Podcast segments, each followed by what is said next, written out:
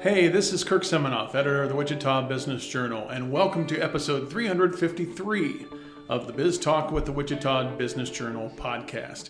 We created this podcast seven years ago because we wanted to provide you with some insight into the people, places, companies, organizations, issues that are important to Wichita's business community.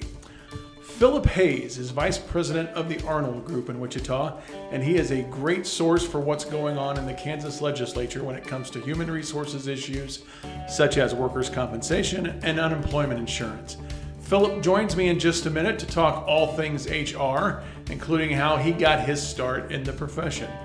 But first, here's a look at what's in this week's edition of the WBJ. This week's cover story is, not so coincidentally, our 2024 HR Professionals Awards. We honor 20 of the top Wichita area HR professionals who make their workplaces better through hard work and their knowledge of the profession. HR Professionals 2024 begins on page 13. We have two lists this week internships and health and fitness facilities see who's hosting the most interns in 2024, and see what health and fitness centers are out there. See how much they charge, and see how one is working on some major construction projects. The lists begin on page 8. Part of our mission is to help small and medium sized businesses grow. One way we try to accomplish that is through our weekly leads section. We list bankruptcies, new real estate deals, building permits, new corporations, who owes back taxes, and court judgments. Our lead section this week begins on page 41. Equity Bank means business. That's why they've created business solutions to help you solve your business challenges. Visit them today at equitybank.com. Phil Hayes is vice president of the Arnold Group, a human resources company in Wichita that deals with all things HR. That's recruiting and staffing, executive search and talent acquisition, workforce solutions. Phil's been doing this a while, so so so long that this week he was inducted into our Wichita Business Journal HR Professionals Hall of Fame. Phil, thanks for joining me. I appreciate it. Definitely appreciate the opportunity to be here. Uh, you are deeply involved at the state level with human resources priorities and solutions, and I'm talking mostly at the state house during legislative sessions like the one we're in now. You got into that, I think, through Kansas SHRM, which, of course, is the for folks who don't know, is the Society of Human Resource Management. I always have a tough time saying that. Uh, I want to ask you a lot about that because there's some important stuff being talked about. But first, let's get into your career a little bit, since you are a newly minted HR Hall of Famer with us. Uh, how did you get involved with HR, and and why has it stayed so strong a career for you? Yeah, a, that's a really interesting uh, question with a, a, neat backstory, I guess. Um, a lot of HR colleagues that I've come in uh, touch with through the years, we all kind of fall into HR in different uh, different ways. Uh, my mine is probably no different in that capacity that it wasn't by design. Um, out of high school, um, I enlisted into the Air Force, served four years, and um, one of my big motivations uh, beyond the strong military family that we have, um, I chose the military path for my educational benefits. Mm-hmm. And um, true to that, I got my associates while I was uh, during my four year enlistment, and I c- completed my HR management degree um, right at the conclusion of my enlistment. Um, pursued uh, the HR management piece just because that was probably the best fit for me out of the offerings that they had at, at Bellevue University, uh, just outside of Omaha. And um, it's been an interesting um, career, to say the least. Um, shortly after I got out, I, I, continued my educational pursuits at Friends University here in Wichita and got my master's in information systems. And I just figured between people and computers, is probably a good, strong combination moving forward, not knowing uh, the impact and what the future would hold. You're a bit of a boomerang. Why did you come back to Wichita? Uh, this is family. Um, grew up and was raised here. Um, family is a, a, very strong component for us. My, um, I was uh, in a, a, young marriage at the time and uh, completing my enlistment. We just had my second daughter. Wanted to come back and be around family and, and have our our kids around. Um, our extended family. Um, that was certainly uh, important for me, and and uh, didn't want to to rob that opportunity from my kids and, and future grandkids. You are a campus Colt. Uh, did you grow up in Haysville or South Wichita? Um, in Haysville. Uh-huh. Tell me about life. Uh, you're a little younger than I am. That was so life in the '80s uh, in Haysville for for Phil Hayes. Phil Hayes was uh, a little bit ornery uh, back in the day, and um, didn't necessarily take schooling or education near as serious as I did uh, once I, I, grew up a bit. But uh, um, I had a lot of fun growing up. Um, I had a, a, core group of friends. Um, still stay in touch. Um, but to say the least, my mom was happy to see me graduate and uh, actually figure out what I wanted to do with my life. so your father was in the military. Correct. He's in the Air Force. Uh, right, and you said that you being in the military helped you with schooling. That's yeah, military for me. Um, there's so many benefits and takeaways for me, but discipline. Um, we, my wife and I were just married right at the beginning of my enlistment, so we moved away from family, and that really forced us to grow up and and figure out how to adult. Mm-hmm. Um, I think uh, you know the whole failure to launch concept. Uh, there's been a number of uh, movies and articles about that, but we, we just kind of grabbed life by the horns and uh, uh, struck out on our own. The some of the early days were difficult, not having family around, and that was probably another key driver to understand how important uh, family is. Um, mm-hmm. You know, being away for four years, um, having young kids. Um, our parents, myself and um, Amy's parents, have just been a tremendous impact on our life. You told me before we hit record about one of your jobs in the military, what it could have been, uh, and I, I, think you made the right decision to get into HR. And, and, once you weren't enlisted anymore, tell me about that. Yeah, um, you know, as a young kid, um, was eager to to go see the world and, and the military. Having uh, my my dad, my grandfathers um, just a whole family legacy of, of military service. But uh, I thought I'd go talk to a recruiter, and um, I was pretty eager and anxious to, to go ahead and sign the line and didn't really necessarily care what that looked like. Um, the recruiter said, I have the perfect job for you. And uh, I signed up to be an, an explosive ordnance disposal technician. So if anybody has seen the movie The Hurt Locker, that's what I did. I went through about eight to nine months of training.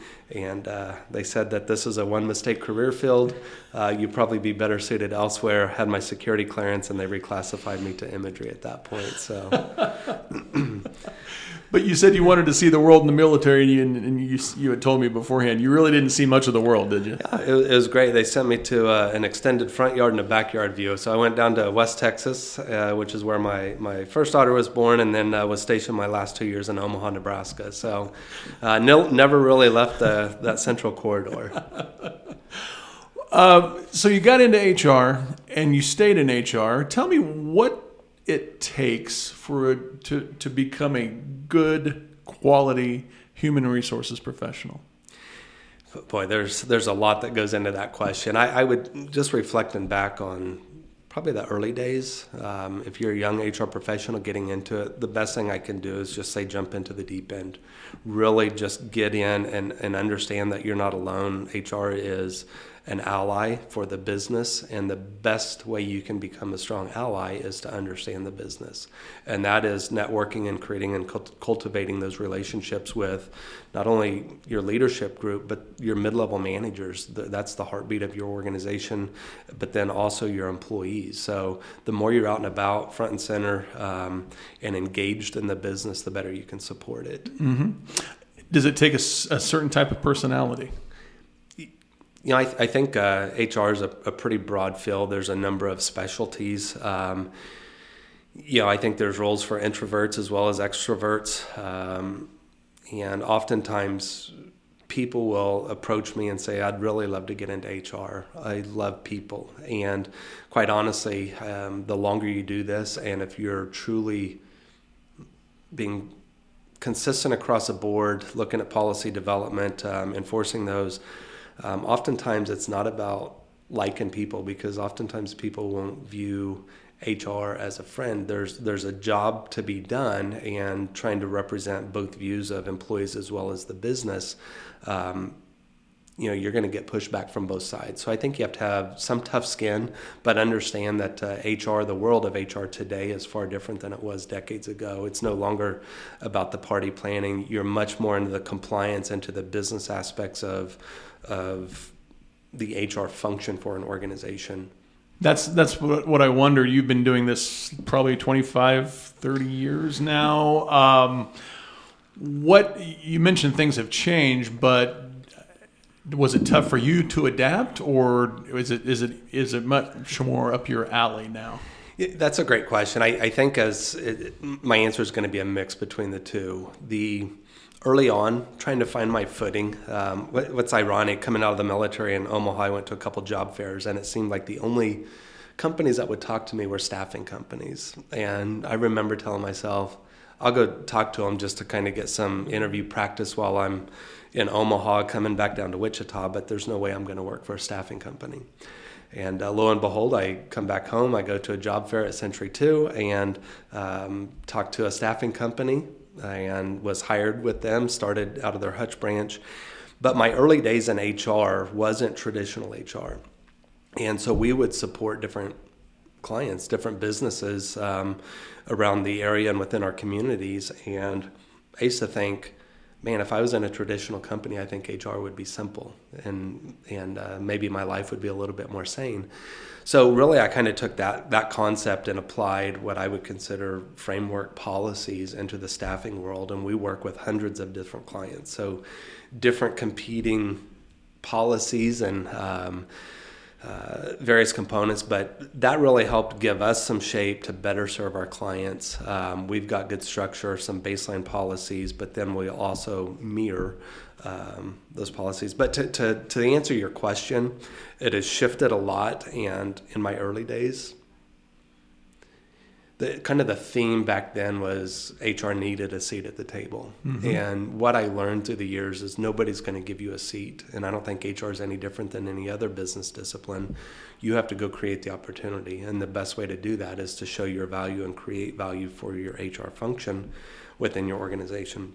Goes back to the earlier response. The better you know the business, the better you can support the business, the more value you create for your organization. Do companies um I don't know what the word is here, respect HR more or uh, realize the importance importance of HR more than they used to?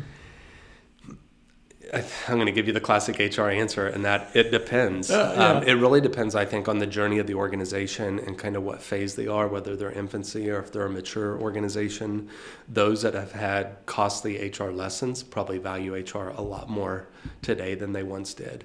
As a as a whole, I think HR is better respected, better valued, but there's not every organization is created the same. Mm-hmm. And so you mentioned HR personalities. I think you have to find your culture fit, and some organizations are much more relaxed, others are much more buttoned down, and um, some organizations are much more supportive of HR. So I think just understanding not only the culture of the organization and, and being true to who you are, trying to find that right fit. Um, and that's probably been one of my greatest um,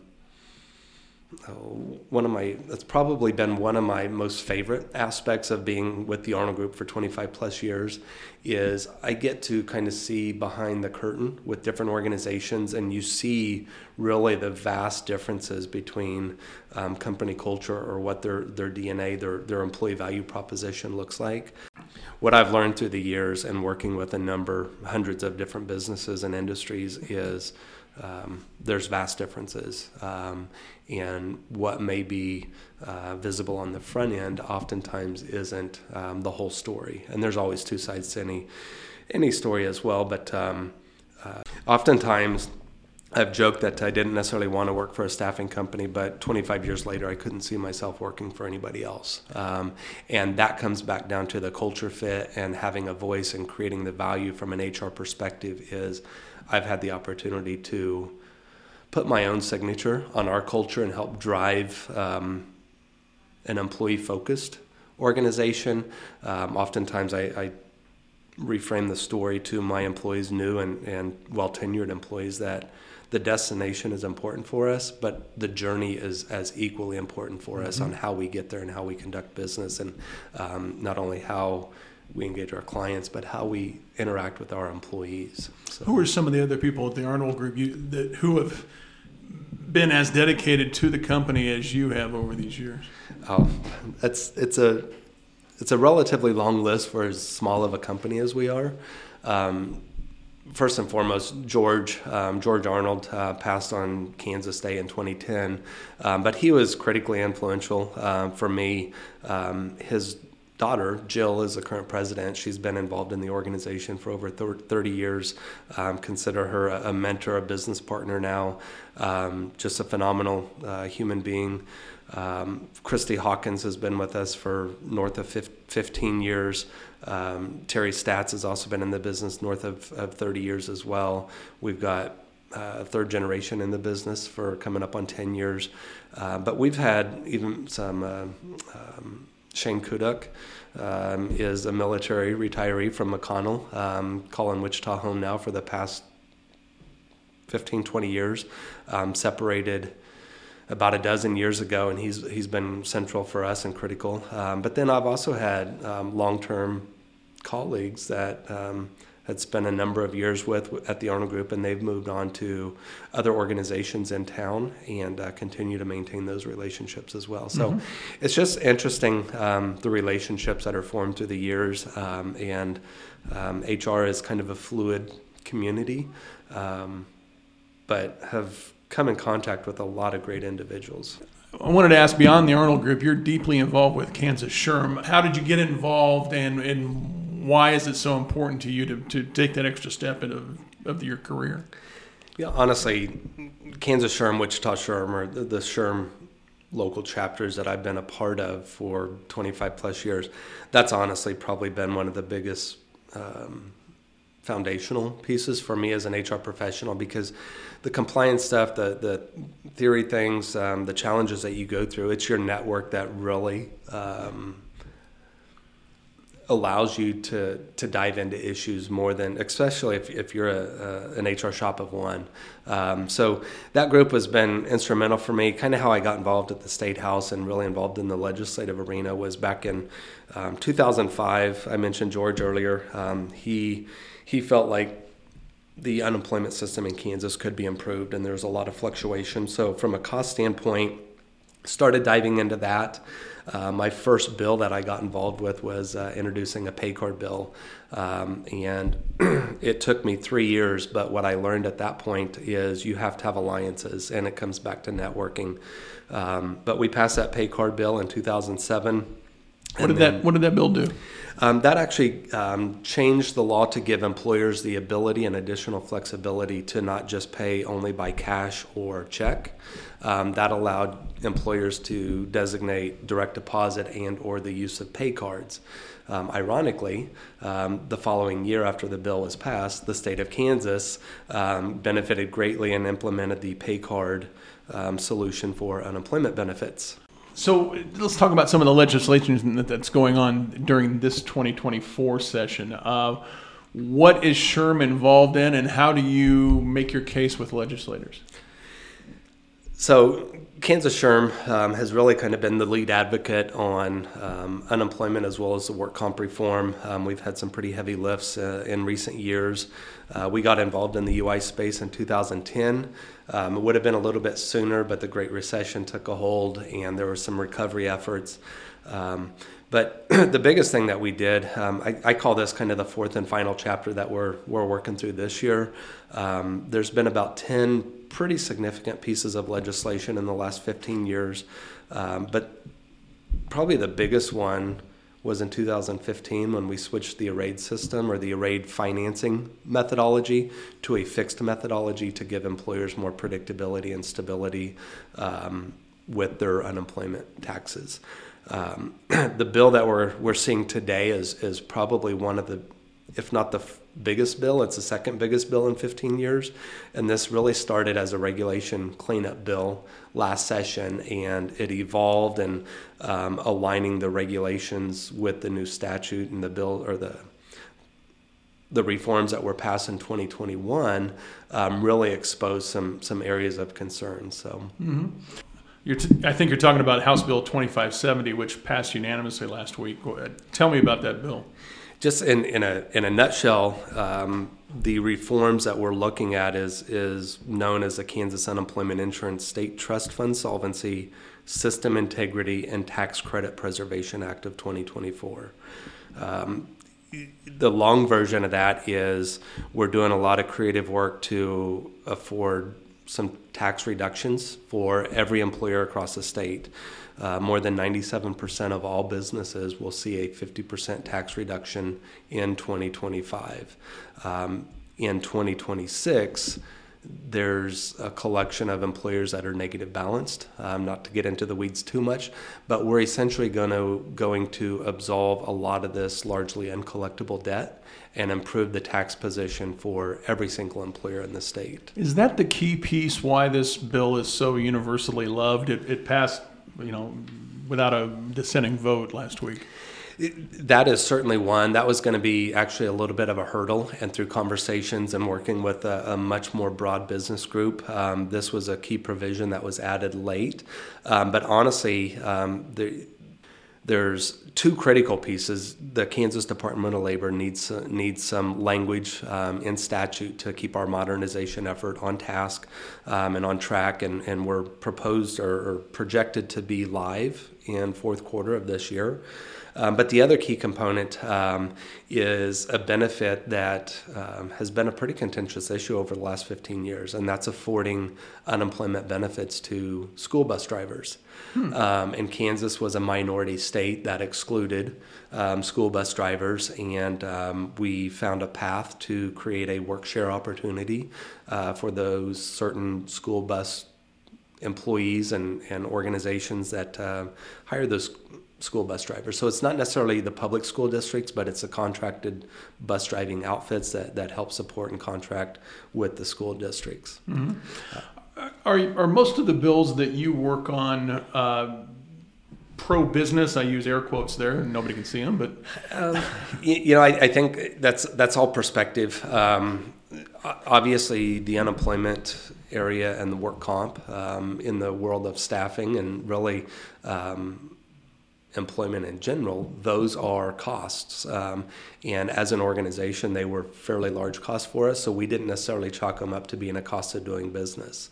Um, that's what set me out on the path and kind of following in George's steps on the UI reform, wanting that predictability, wanting to lower our tax burden. Um, so, in a sense, I would say that's probably been maybe a guiding light for me. Um, but at the end of the day, I have friends, family, um, um, colleagues that have been impacted um, by unemployment. So when you lose your job at no fault of your own, we don't want to completely dismantle a system. It needs to be there and have the right framework there. So I really look at it from an objective viewpoint, um, but oftentimes I think uh, it can be framed that um, some of the solutions that I'll bring forth is maybe geared toward business, but at the end of the day, if businesses don't exist, if we don't hire employees, there's no need for unemployment. So we certainly want to, to give an environment or provide an environment that's conducive to hiring, retention, attracting new employees to, the, to our state, um, attracting businesses to our state. And that's some of the, the framework that we're introducing this year is, is there's some best practices um, that we've always kind of taken bits and pieces from different states. Unemployment's a pretty complicated issue, so we couldn't get this in one fell swoop. I talked about this being the fourth chapter. I'd like to say this will be the fourth and final chapter. There's a lot of things that um, uh, working with the administration, working with uh, the business coalition, working with uh, labor as well. Um, there's a lot of voices that have been involved in the last series of, of legislative reforms in the unemployment space. So um, every time I think that we end up with a good product, um, a new idea comes up or time passes and uh, new challenges emerge and, and uh, trying to find solutions to those. This goes to the Senate now, and then if they pass it, I'm, I'm assuming you think it's going to pass in the Senate and then get to the governor? Yeah, you know, it's if years ago, um, I used to hold my breath a little bit more. Um, but I talked about kind of the coalition. Um, we've done a good job of, of working with, with key legislators too, and some of that is just education on the front end. So um, to have this bill pass unanimously on the House floor last week with 120 to, to zero votes um, was huge. Um, it certainly reaffirms that we've got a good piece of legislation. I think there's bits and pieces in there that a lot of people love, and there's a few items that maybe everybody doesn't care for 100%. But um, next step, yeah, it's this will likely go to the Senate. Um, potentially as early as next week. Um, we've actually done some joint sessions with the House and the Senate, so we've got the education components up to speed. Um, there may be a few tweaks. Um, obviously, different legislators may have some some uh, proposals or amendments that uh, we'll either embrace or uh, fend off.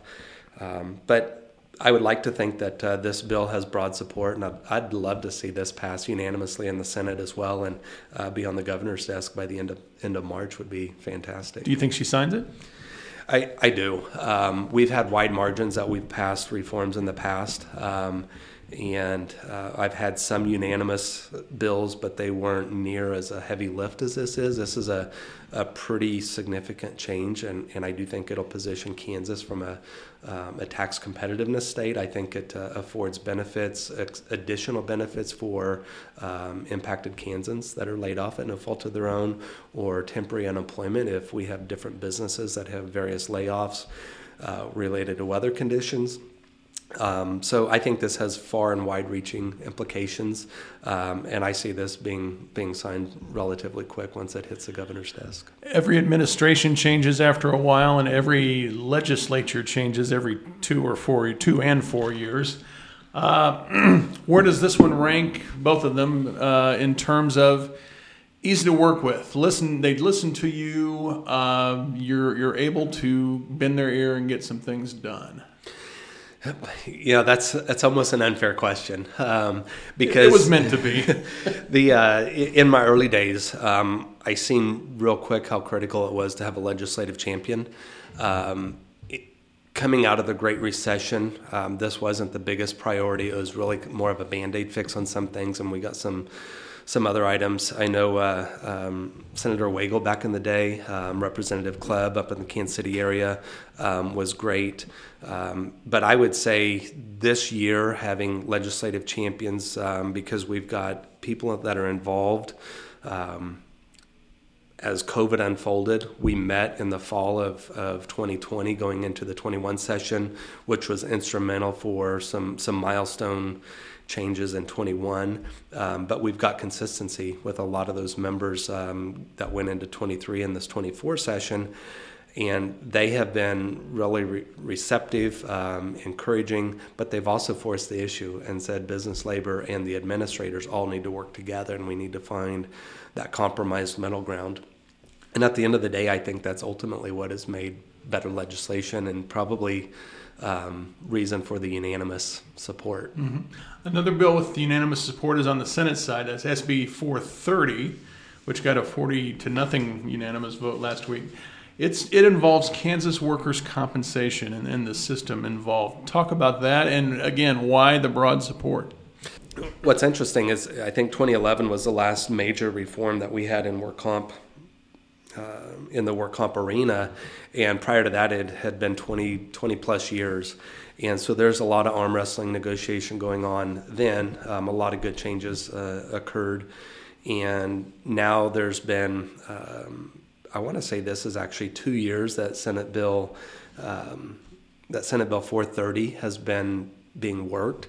Um, there's attorneys from, I, I, say a team of attorneys from labor and a team of attorneys from business coming to the table. There's been arduous negotiations and numerous meetings, um, but really just hashing out and finding the middle ground. And again, um, I don't think either one of these bills is is um, favoring one side or the other. It's it's really thinking about common sense solutions and not just thinking about today, but also forward thinking. As far as uh, um, I think there's some indexing provisions actually in both bills. Um, what I've learned is legislation legis what I've learned is legislators oftentimes have good intentions, but there's unintended consequences from um, getting in and tweaking a few things, and so that is probably what's encouraging about these is they are self-managing to some degree. There's always going to be new issues that, that arise, um, but really the big heavy lifts, hopefully those are behind us in both of these arenas. Are you as optimistic on this one passing the governor's desk? I, I uh, in talking to the chairman of the Senate Commerce Committee and the chair of the, the House Commerce Committee, um, teased them that uh, you know basically we scored touchdowns in, in both chambers on different bills, and now we've traded footballs, and uh, so the challenge is is uh, um, to get to the other end zone now, so we can get both of these bills on the governor's desk. But in short, yeah, I, I really think that uh, we're likely to see unanimous uh, support on this bill as well. How often does that happen for you when you're working with, with legislators on things like this? For me, I've never had a unanimous bill in both chambers in the same year. Um, and, you know, if, if, we continue on the path and, and the trajectory that we're on, um, to have two huge bills that are going to be instrumental and so critical for business as well as um, claimants in either arena, um, I don't know that we'll ever see this again. I don't want to jinx you, but how would you celebrate? um, number one, um, sleeping at night. Um, this this has been a little bit of a second job, really, for the last year on the unemployment piece. Um, I've been um, instrumental in the UI reforms and kind of the de facto de facto go to um, in this. So getting my sanity back, I think, is going to be nice to have my evenings and, and some of the weekends back. But uh, um, what I've learned this year is um, because there's so much broad support and broad perspective. Um, I, have a sense of maybe what legislators go through um, with constituents because it's really difficult to please everybody. Um, but not that these bills are leaning one way or the other. Um, I think there's a lot in it for everybody, and like I said, there's there's a little bit of compromise from every perspective. Mm-hmm. Uh, let's come back from the legislature. I didn't want to let you get away without asking a couple of trending topics in HR. Uh, we've written for a couple of years at least about how companies across the state have been struggling to recruit and retain the best employees. Um, unemployment rate re- remains low, historically low. Uh, is the challenge still there for companies across most sectors to, to find good talent? And where does it go from here? Yeah, I think the um, it's been an interesting few years. We'll just say that. Pre COVID, um, what we realized in, in the, the world of staffing and, and working with different industries and different companies throughout uh, Kansas and the Midwest is the labor market was already tightening well before COVID hit. Um, I think it was mid 2015 when we kind of seen the, the, the intersection between um, less talent available um, in, re, in, in connection to the available jobs. Um, and once COVID hit, obviously we, we get through that, and every state um, had their, their approach and response to that. But once we came back into the office and came back to the world of work, the market shifted um, mm-hmm. dramatically, and um, I think it's really exposed how tight the, the war for talent is. And I think in the HR circles, we've talked about the war for talent for a number of years, um, but we really didn't know how acute it was until um, I would say early 2021, and we went full throttle for a few years, and we've seen a little bit of a cooling off. Um, I would say the last 18 months. Um, it's slowed a bit, and we're actually starting to see the trend shift from the great resignation to the great stay. And there's a little bit more apprehension from employees not wanting to make the shift, um, but the demand. Um, or the commanding higher salaries isn't what it was a couple of years ago. So the incentive for employees to shift and, and maybe try a different position, um, the need just isn't or the opportunity isn't as great uh, financially to make the shift. So we're seeing a little bit of the pendulum swing back that. Um, um, and I mentioned this before we hit record that uh, I would say for the last 18 months, we've kind of seen these rolling pockets of um, supply and demand uh, from a labor perspective. And it's difficult to get my pulse on it because some of it makes sense, and then other parts of it or other industries, when they have a lull, didn't make sense. A lot of that probably came back to the supply supply chain constraints, um, but there's other elements that um, demand for products or um, services have shifted. Um, so we're certainly seeing a little bit of uh, a mentality shift with employees in general or job uh, job seekers. Is it possible to look at the rest of the decade and make a, an informed decision on, on on what's going to happen? Boy, that's if if anybody has that crystal ball, um, I'd love to have a, a, peek at it. The the thing that probably keeps me up at night, um, past the the the legislative components is looking at the impact that artificial intelligence and how that's going to be wrapped with human intelligence and, and what that looks like really getting to the next decade that seems like an eternity especially when you look at the speed of how ai and robotics is shifting the world of work um, so part of me you know I, I, look to the end of this year and and uh, you know i've always kind of been a big picture thinker and think about one three five ten year plans. Um, but with with the pace of business today, I think a, a one, two, and a three year plan is, is tough enough to project, let alone um, five to 10 years out. That's for sure. Phil Hayes of the Arnold Group, thanks so much for joining me. I really appreciate it. It's been a fun conversation and, and learning a lot about what you do at the State House and Kansas SHRM as a whole, too. Thanks again. Thank you. I appreciate it. Well, that's it for Biz Talk this week, episode 353. Check out all our podcast episodes at our Biz Talk Hub that's at wichitabusinessjournal.com. Thank you for listening and for subscribing. Biz Talk is a production of the Wichita Business Journal, and thanks very much to our sponsor, Equity Bank. Creating the business concept turned out to be the easy part. The challenges that follow was where Equity Bank comes in. Equity Bank was built by entrepreneurs for entrepreneurs. Let them help your business evolve and solve your challenges. Tomorrow is here. Visit them today at equitybank.com forward slash evolve. Be well and be safe. Have a profitable week.